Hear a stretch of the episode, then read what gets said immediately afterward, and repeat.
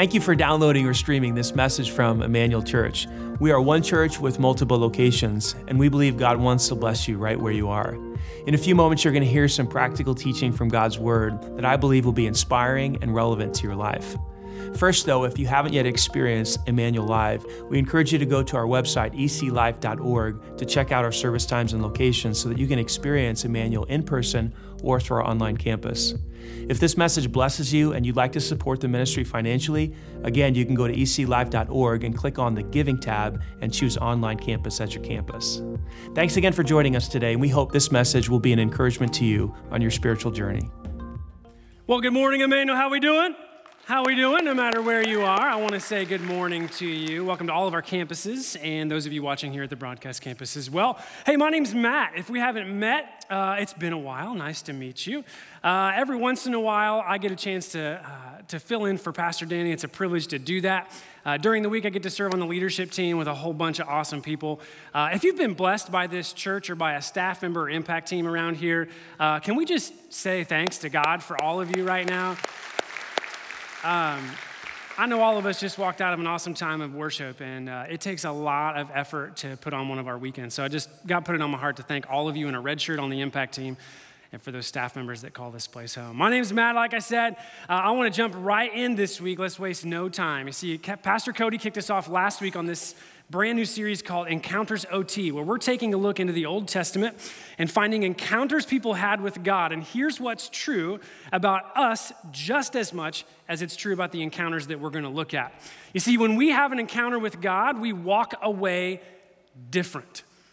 Last week, we talked about Jacob and his encounter with God. This week, I'm going to save it for you, okay? I'll tell you who we're getting to in just a minute, but the idea we'll wrestle with today is this, that someone walked away with unmatched wisdom after their encounter with God. Now, Danny likes to start with definitions, so let's just get clear about what we're talking about as it relates to wisdom. Here it is. It's in your notes. The wisdom is the application of knowledge. It's not just knowing something, but it's having the wisdom to apply, the knowledge of how and when to apply that knowledge. So that's what we're getting to today. And, you know, I filled lots of different roles in my life, just like you do. I happen to be a husband, and so I always need wisdom for that. And so I'm looking at different guys that I know and guys who've been married longer than me as I try to get better. Scripture has a lot to say about that as well. I'm also a dad of a 7-year-old named Graham. He's awesome and crazy. And so I'm looking at parents who've been there, who've done that, who've wrestled with raising elementary kiddos as my guy gets ready to start second grade.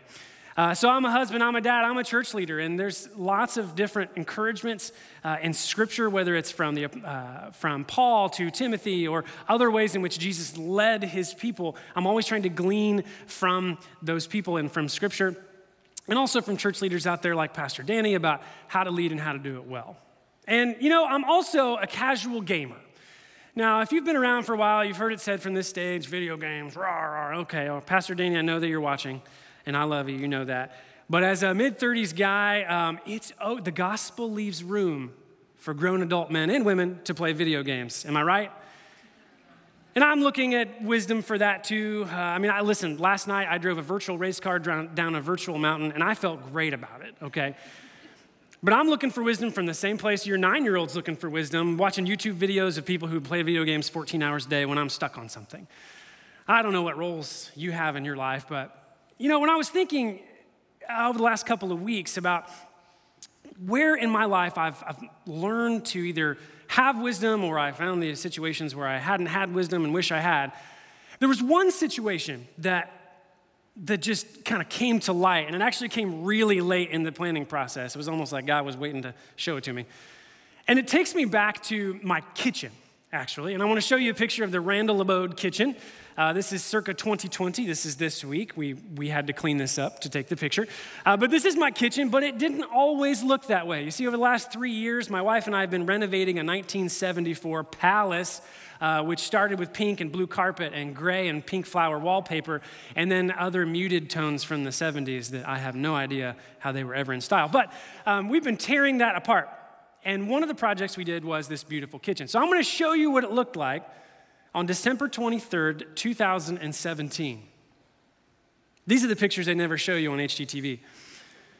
You see, we were getting ready to finish our kitchen, and I had made a promise to my wife that by Christmas morning, the kitchen would be finished and she'd be able to cook in it. Now, if you notice, this is less than 48 hours before that. I was too embarrassed on the 24th to take a picture. I'll tell you why in a minute. But I'd made a promise, and that wasn't the first promise that I would break or make about how long it was going to take to do something. My wife recently had a month with no washer and dryer. You're welcome. You have one now. But we finished this room back here. Anyways, that's the next sermon story. But I want to draw your attention to these two little lines right here. This is a blue line and a red line. These are pipes. Cold water is blue. Hot water is red. You see, to finish the kitchen, I had to do the finished plumbing. Now, my neighbors, my direct neighbors, are plumbers. P&K Plumbing, they're amazing people. I'm not advertising for them, but they did great work. But I said, I'm smart enough to do the finished work. And so I knew my job was to take these rough pipes from rough pipes to a working kitchen sink. Now, I had some experience in this before. I worked for a plumbing company in college, late high school, so I knew enough to be dangerous. And so I decided on Christmas Eve, I was going to tackle this project to keep that promise to my wife. Now, people are laughing in this room, awkwardly, because it gets better from there. You see, it all takes me to the pipe. Now, these two pipes were not finished, so I was getting to it. So I kneeled down at my kitchen sink, and I knew what I had to do. I had already shut off the water to the house. The older woman we bought the house from had left a beautiful laminated sign in the garage that said, whole house water turn off.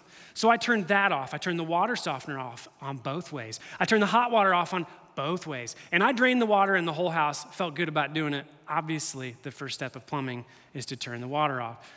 So I get down there and I cut into the hot water line, which is colored red, and I do my thing, snippity snap, crimp, crimp, crimp, crimp, crimp. Perfect. I'll show you a picture of how amazing that looked in just a second. And then I got to the cold water line, and I couldn't find the blue one, so everybody pretend this red pipe is blue. And I'm down there, and I start to cut through this pipe as well, and all of a sudden, I hear a noise.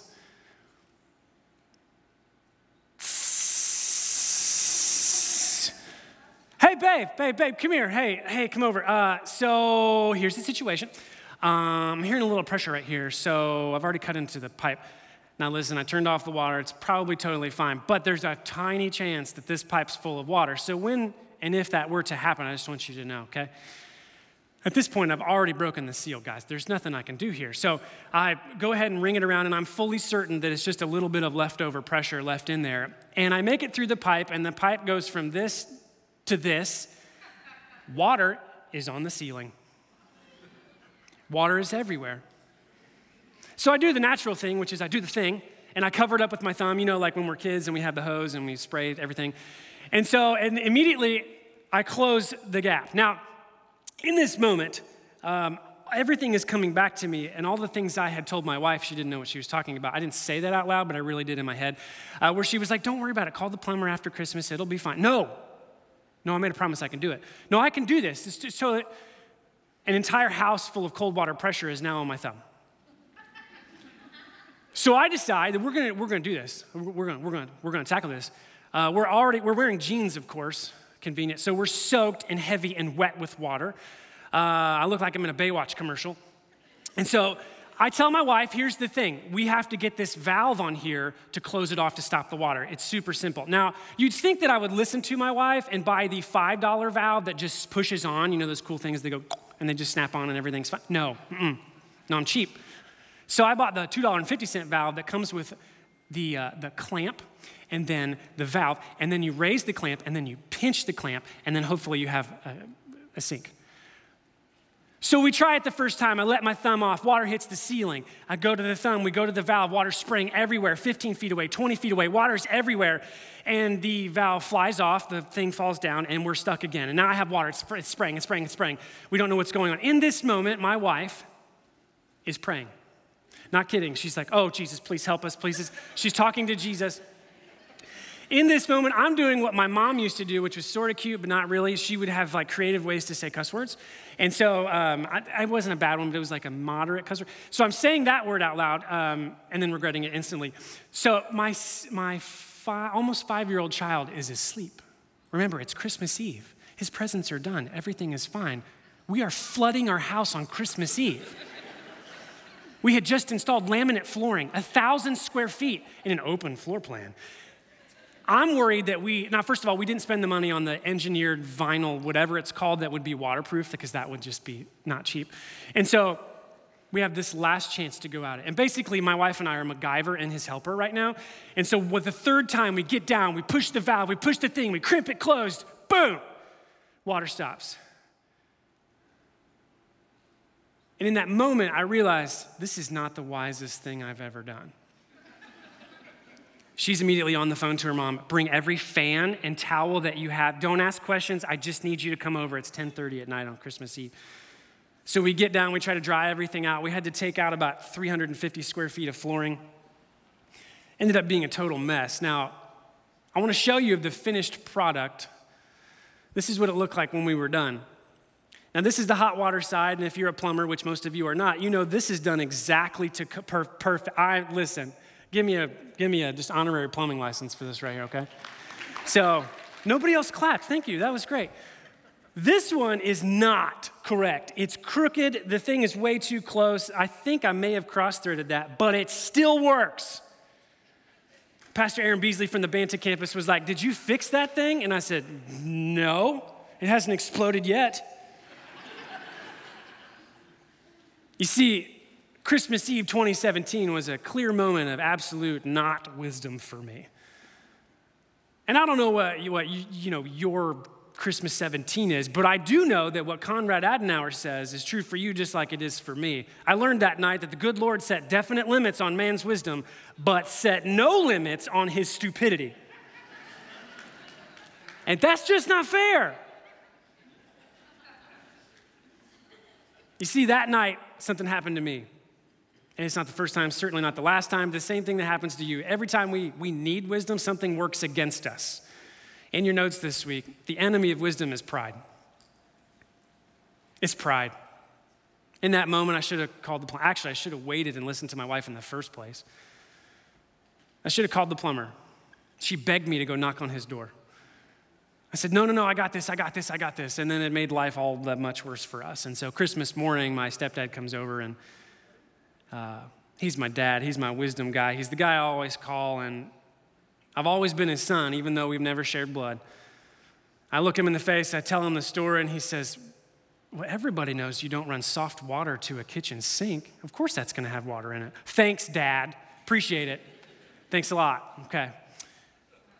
My pride got the best of me there. But yet, you have those too. You have those situations, those moments, those experiences in your life where if you look back, if you Monday morning quarterback it, or maybe you're even in it right now, it's a relationship that's broken because your anger got the best of you. It's the financial decision that you made that added debt and piled onto a pile of debt that was already there, and now you're underwater. For a student, maybe you just finished a semester where you didn't really do the work you knew you should do, and well, your GPA took a dip. Whatever it is for you, we've all got it. So if we're going to talk about wisdom today, we got to talk about what happens to hold us against receiving that wisdom, and it's our pride. And that's why St. Augustine, or Augustine, depending on your vacation preference, said the greatest good is wisdom. The greatest tool in our life to live life the way that God expects us to is wisdom. And so we're going to look at the encounter of Solomon today. And in particular, in your notes, I wanted to put this here for you so you know where to go back to. You see, Solomon is a complicated guy. Like you and like me, he doesn't get it right all the time. Hopefully, we get it right most of the time. But I want you to go back this week and read the extended story of Solomon and this encounter and then what he does after the encounter. But to catch you up with what we're going to talk about today, we're going to approach Solomon in a moment where he is honoring his father David. You see, his dad was David, the king of Israel, David, a man after God's own heart. Now the throne is Solomon's. Solomon is leading as his father did, leading well, honoring God, offering sacrifices on the high places. So he goes to do that, he goes to church, and then he comes home, and he goes to bed. And here's where we meet Solomon. That night, the Lord appeared to Solomon in a dream, and God said, "What do you want? Ask, and I will give it to you." Now, what? The creator of the universe, the God of all Israel, comes to him in a dream and says, "Solomon, hey, what's going on, man? Good to see you. How's the fam? Good, yep. Anything you want, I will give you. Now, I don't know about you and how your immediate response would be, but me, it's probably something similar to a mix between pure spiritual things and that game my wife and I play when we hear the news story about the lottery being up like $400 million or something, and we pretend in our minds all the things that we would buy. So for me in that moment, I'm like, man, she really wants like a Ford Explorer XLT so she can, drive us to vacation. I'd love a Tesla. My mom, my commute's not that far. I'd love to just plug my car in and never buy gas. I'd love the two bathrooms that aren't done in my house to be done without paying for them. I'd love my 7-year-old to stop doing the things that 7-year-olds do and I just need to get over. All the things that would probably rush to my mind that either aren't right, weren't right. You have those too. But in this moment, we see Solomon's response, and it's shocking. And we'll get through it here, but I want to show you his response and then counter that to how our heart works. Solomon replies. He says, "You showed great and faithful love to your servant, my father David, because he was honest and true and faithful to you. And you've continued to show this great and faithful love to him today by giving him a son to sit on his throne." Solomon's first instinct is to go humble. The creator of the universe appears to him and says, "Hey man, what do you want?" And he thinks, "Man, I thank you. Thank you for my father who is awesome." How many of you in your first instinct in an encounter with God would be like, "Listen, my dad is great, right? So good. Thanks for him. Thanks for me." No, he instantly responds with humility. And then he gets to business. Then he gets to the meat and potatoes of what it is that he would ask the creator of the universe for. He says, "Now, O Lord my God, you've made me king instead of my father David, but I am like a little child who doesn't know his way around. And here I am in the midst of your own chosen people, a nation so great and so numerous, they can't be counted. Give me an understanding heart so that I can govern your people well and know the difference between right and wrong. For who by himself is able to govern this great people of yours?" Solomon, in a moment that many of us would beg for or ask for in our lives, to be given the chance to get anything that we want, he says, "I'm like a little child. This whole thing that you've given me to run, to manage your people, to lead them, you see, I don't really know what I'm doing. And so if you could just help by giving me a wise heart, an understanding heart, to be able to govern, to lead the people that you've entrusted me with, if that's what you could give me, I'll be fine." Incredible. And we get to see how the God of heaven responds. Solomon says, "If anything that you could give me, just give me wisdom." Here's how God responds. The Lord was pleased. How many of you would love to have an encounter with God in any sort of way? And the first way God responds to you is, "Hey, I'm pleased." God is pleased, and he's pleased that he asked for wisdom. So God replied, "Because you've asked for wisdom in governing my people with justice, and you've not asked for a long life or wealth or the death of your enemies, of which there were many, I will give you what you asked for. I will give you a wise and understanding heart, such as no one else has had or ever will have, and I will also give you what you did not ask for, riches and fame. No other king in all the world will ever be compared to you for the rest of your life. And if you follow me and obey my decrees," and these are yellow on purpose. God says, "As long as you track after me, as long as you follow after me and obey my decrees and my commands as your father David did, I will give you a long life." Solomon, in his encounter with God, gets right to business right away. So if we're going to look at this story, we have to ask a simple question. How do we do what he did? How do we gain wisdom? And the first thing that we have to do is what we've sort of already talked about, is to acknowledge that our pride is what gets in the way of us seeking after God's wisdom. And so we have to say something, whether it's internally or externally, we have to say that I can't do it all on my own. And listen, we're a church, so we're going to say this out loud. Say it with me. I can't do it all on my own. As we disarm ourselves from our pride, we then have to look to God. And the way in which we look to God is just as important as the act in itself. C.S. Lewis said some incredible words about our view of this creator of the universe. Here's what C.S. Lewis says. He says, in God, you come up against something which is in every respect immeasurably superior to yourself. Unless you know God as that, and therefore know yourself as nothing in comparison, you do not know God at all. And then he says, as long as you are proud, you do not know God. You see, I believe that Solomon was able to approach the creator of the universe, his God that he worshiped. I believe he was able to approach the Heavenly Father and ask for wisdom because he believed this about God. He understood God to be immeasurably superior to himself in every way, even though Solomon was gifted with the throne of the kingdom of Israel. So for us to disarm ourselves from our pride, we have to admit that we can't do it all by ourselves, and we have to see God as immeasurably superior in every single way. But how do we do that practically?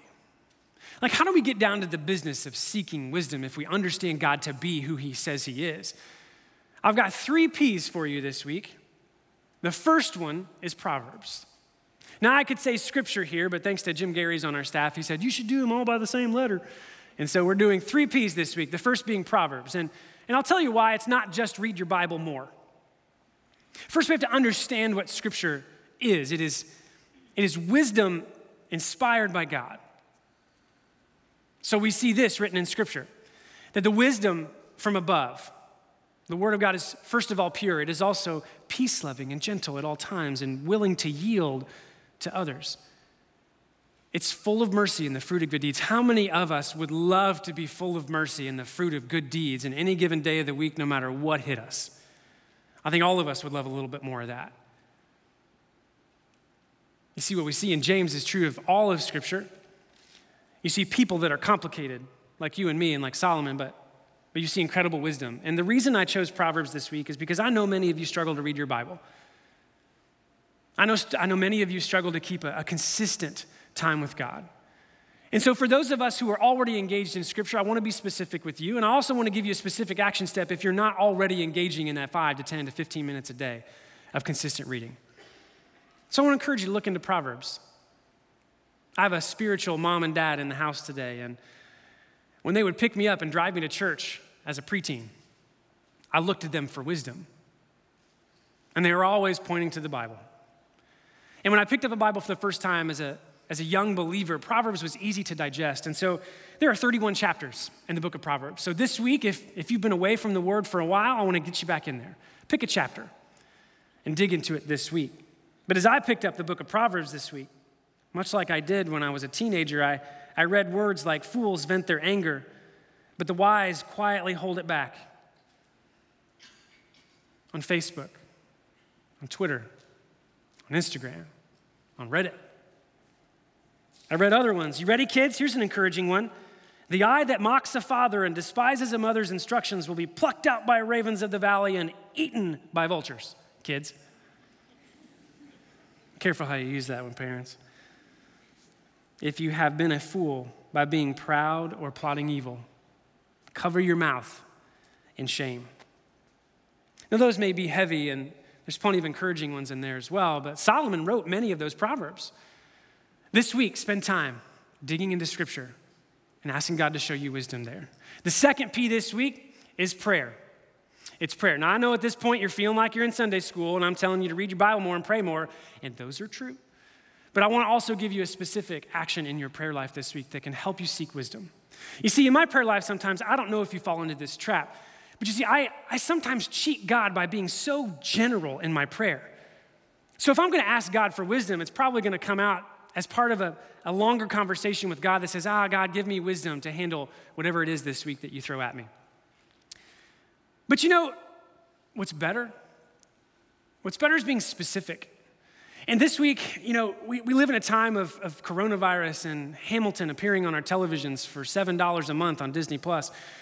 And so I'm inspired by the words of American leaders before us and our complicated founding fathers, but I read something by Theodore Roosevelt this week as I was looking through ideas on wisdom. He says this about wisdom.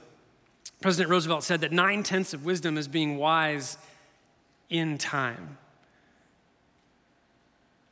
Wisdom doesn't do any good unless it's helpful in the moment. So this week, what I have done is I have asked God in my prayer, God, don't just provide for me the wisdom, yes, but provide for me the knowledge, the clarity to when it's most important to use it.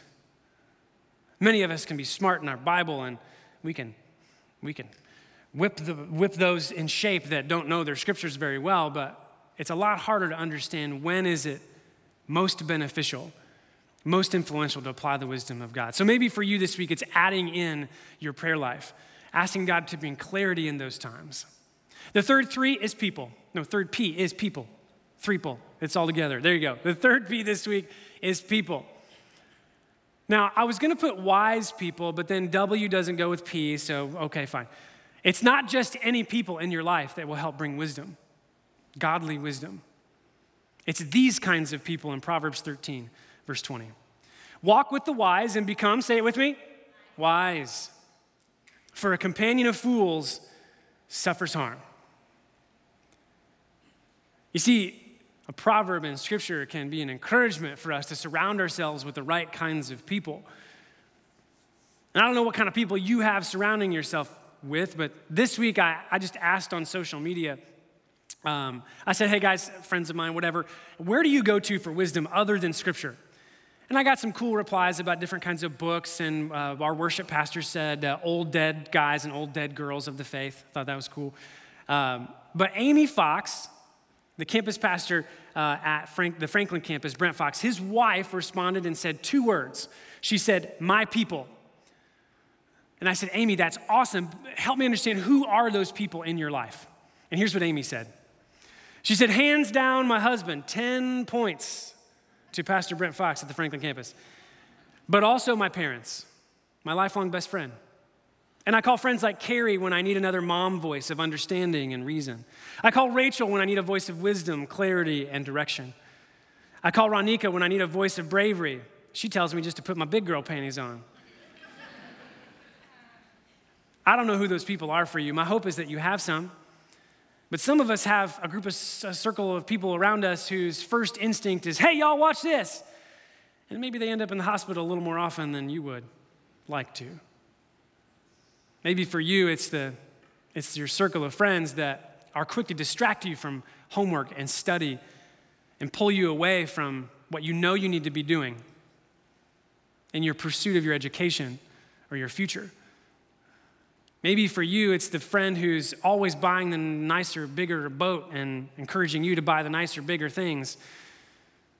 But yeah, my hope is that this week, you'll be making sure that you're surrounding yourself with people that are wise. Students, listen to me. If you don't have somebody in your life when you have a hard spot in a relationship or at school or in your family, if you don't have a friend that you can text and say, hey, listen, I know you've had some rough stuff in your family before. Like, how did you deal with that?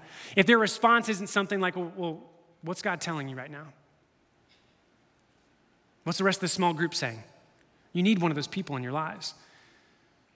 If you're in financial trouble and you're in debt, and every one of the people that you know in your circle is just as in debt as you are, and you don't have somebody in your life who has experienced some level of financial peace, and my encouragement to you this week is to connect with some of those people.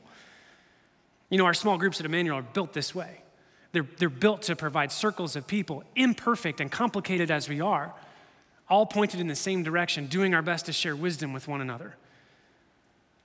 So this week, maybe it's reconnecting or connecting for the first time, some wise people seeking after God that can help you in this life. I don't know what it is for you, but of those three things, there's a small step that you can take. The question in your notes to close this week is this: what small step will you take to grow in wisdom? You see, we come here each and every week and we gather together as a family of believers and we're encouraged and we're challenged and we're sharpened, and my hope is that applies to you in the moment, that you can go into your week and apply an action step in a way that makes you a slightly more dedicated follower of Christ in the 7 days between seeing you again. And it's been hard in this time frame as well. But I thank you for being here. And I want you to know that it's valuable for us to gather, whether online or in person or however you're most comfortable. But we talk about these things most often in the moment. And I want to talk about forever. You see, John Tillotson, an old pastor, said this about wisdom and this time that we're in. He says, "He who provides for this life, who uses the weekend messages to be encouraged and maybe make a small change in your life, but takes no care for eternity, is wise for a moment, but a fool forever." So I want to talk to you if your forever is uncertain. See, for those of us who follow Christ, we've made a decision at some point in our lives to trust Jesus, the author of wisdom, who was there in the beginning and lived a life here on earth. And like I tell my 7-year-old, Jesus gave a lot about how to love one another in every circumstance. He taught us how to walk a life that was sinless, how to point us in the right direction. Yeah, he did those things, but he also died for you. You see, that path to the cross, his death was a payment. When we sin, when we commit wrong against God and his expectations or against others around us, we become sinners. I already told you every human is complicated, and we are. We're sinners. We never get it all right. But you see, that creates a debt. Jesus paid for that debt on the cross. And so today, I want you to be wise for eternity by trusting in a Christ that died for you, that went to a grave but yet rose 3 days later, proving he was who he said he was in the Son of God. And he's gone to prepare a place for all of us that trust in him. But that kind of life, that forever kind of life, the heavenly type of wisdom to live this life is available for us right now in the abundant life. So both your forever and your now can be secure. If you're ready to pray that prayer, I want to lead you in it. It's a conversation with God. And for those of us who've made that decision, I hope that your heart will be in a posture ready to lift up the hearts of those ready to make a decision today. So if you're ready, I would love for you to join me in prayer. And if this is your step to Christ, take my words and make them your own. Say something like this. Say, "Jesus, thank you. God, you've prepared a way for me to come back to you. Jesus, I believe that I've sinned. And I also believe that you can forgive me. So Jesus, I ask for your forgiveness today. Save me. Wash me clean. Make me new. As I take steps with you, it won't be easy. But I pray and I ask that you join me on this journey. Help me as I walk a life after you. Jesus, I put my life and my future and my forever in your hands right now. It's in your name that I ask this forgiveness and your help. In the name of Jesus, I pray." And we all said, amen. Hey, no matter where you are across all of Emmanuel, no matter when you're watching this church, our body here wants to join you in celebration as there's one going on in heaven. Let's celebrate those that have made decisions for Christ today. Hey, listen, if you've made a decision to trust Christ, I want you to know that we do not want you to take that journey alone. In fact, we would love for you to send us a text message. It's that simple. Send us a text, SAVED, to 65248. When you send us that text, we're gonna put something in the mail to you. We call it our SAVED box. And that SAVED box has a Bible in there, some encouragement, a reading plan for you to get started on your journey with Christ the right way. And you can partner with us as a church with more information in there as well. We cannot be more grateful that you've trusted us as a place to put your faith in Christ, and we can't wait for what God has in store for you. Now listen, I know some of you felt like you went to Sunday school today. I know some of you maybe heard something new or renewed in your heart, but I want to hear you right now if you're ready for God to show you a little bit more wisdom this week. Are you glad to be encouraged in that? I hope so. I really hope so.